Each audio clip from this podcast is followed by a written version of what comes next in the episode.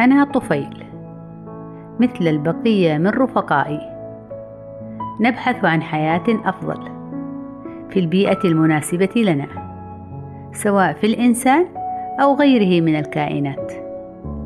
نتمنى لنا استمرار البقاء ومقاومة القضاء علينا.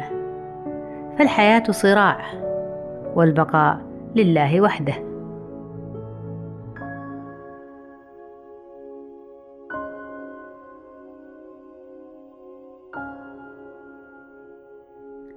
تربينا خارج أسرتنا. هائمين تائهين. هذا مجرى ماء يحملنا وتلك ورقة شجر تدفعنا. كنا صغارا لا نعرف أين هي مصلحتنا. خرجنا إلى هذه الدنيا مع مجموعة لا يستهان بها من جماعتنا. خرجنا جميعا سابحين مندفعين من قوقع صغير هائم في مياه عذبة. غادرنا أنا وأخي يبحث كل منا عن مسلك كي ينجح في هذه الحياة.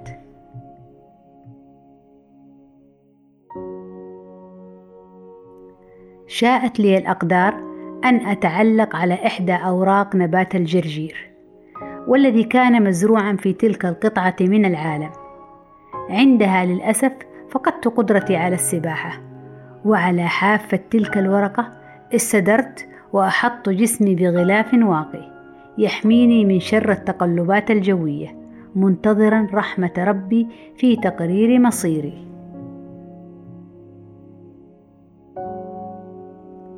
ولقد ابتسم لي الحظ يوما فقد تم جمعي برفق. بيد رجل لا يحلو له التهام الطعام إلا بوجود وريقات من نبات الجرجير. قاومت بشدة اندفاع الماء على الورقة وانزلاقي خارجها عند محاولة هذا الرجل لتناول أوراق الجرجير نظيفة نوعا ما.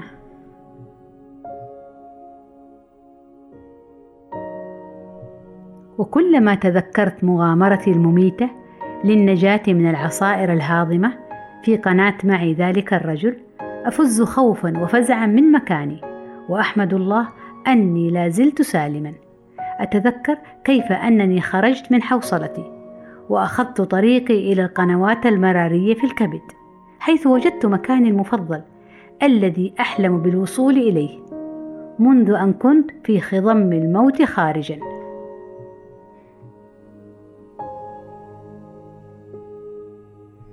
انتعشت حياتي صحيا وجنسيا وأنتجت عددا لا حصر له من بيض ناضج. والذي وجد طريقه مع براز ذلك المسكين إلى الخارج. لم أخف على بيضي لأنني على علم أن عناية الله ستشمله. لوجود ذلك القوقع حبيبنا فهو يحملنا طورا ويطرحنا طورا آخر. فحياتنا لا تستقيم بدونه لأنه المكمل لوجودنا المنعم علينا باستمرار بقاءنا في هذا الكون. لولاه لتشتت شملنا وانعدمت حياتنا. شكرا أيها الغالي وحفظك الله من أثر كل مبيد فعال.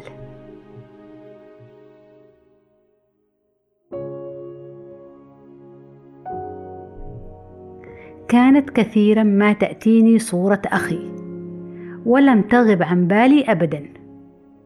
وفي ليلة مزعجة حين كنت أغط في نوم عميق رأيت أخي ولله الحمد في حالة جيدة حيث أصبح متكيسا على ورقة خضراء حاميا نفسه من كل المؤثرات الخارجية التي قد تودي بحياته على عجل.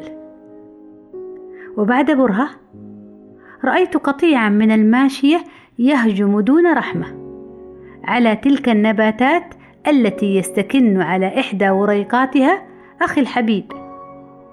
كنت أرى أخي وكأنني أودعه وعيني ترى نهايته في فم حيوان ملتهم شره. دعوت ربي خالقنا ومسخر أمرنا أن يحفظ أخي وأن يوصله لبر الأمان في كبد عائله المفضل.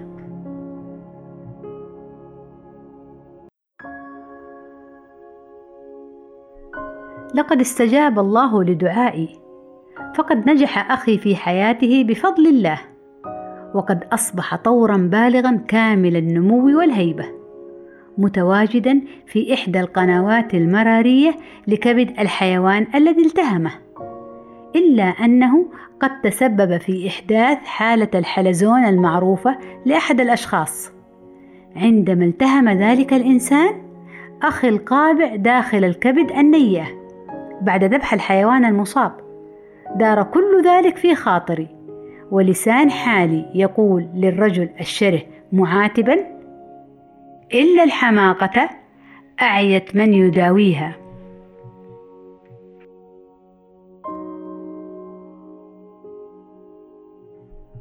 أيعقل أيها الإنسان أن تأكل كبدا نيئة لا تعلم ماذا تخفي داخلها؟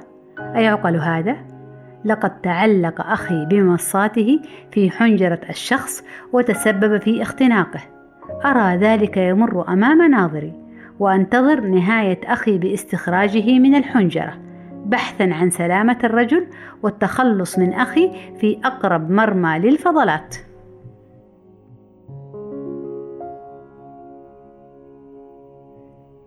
حزنت كثيرا على أخي لعدم معرفته وتقديره لعواقب الأمور وكرهت البشر أكثر لقدرتهم الفائقة في القضاء علينا. أخذت أصرخ وأصرخ أطالب بإنقاذ أخي من الهلاك. أعيد الصراخ مرارا ولكن لا مجيب. عندها استيقظت من حلمي مفزوعا واستعذت بالله من الشيطان الرجيم وقلت اللهم اجعله خيرا.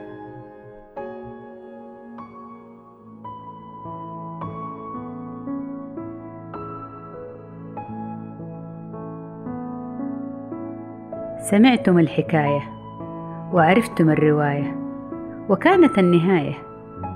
ويتجدد لقاءنا بكم في قصة طفيلية أخرى تشد انتباهكم وتستدعي اهتمامكم. دمتم بخير.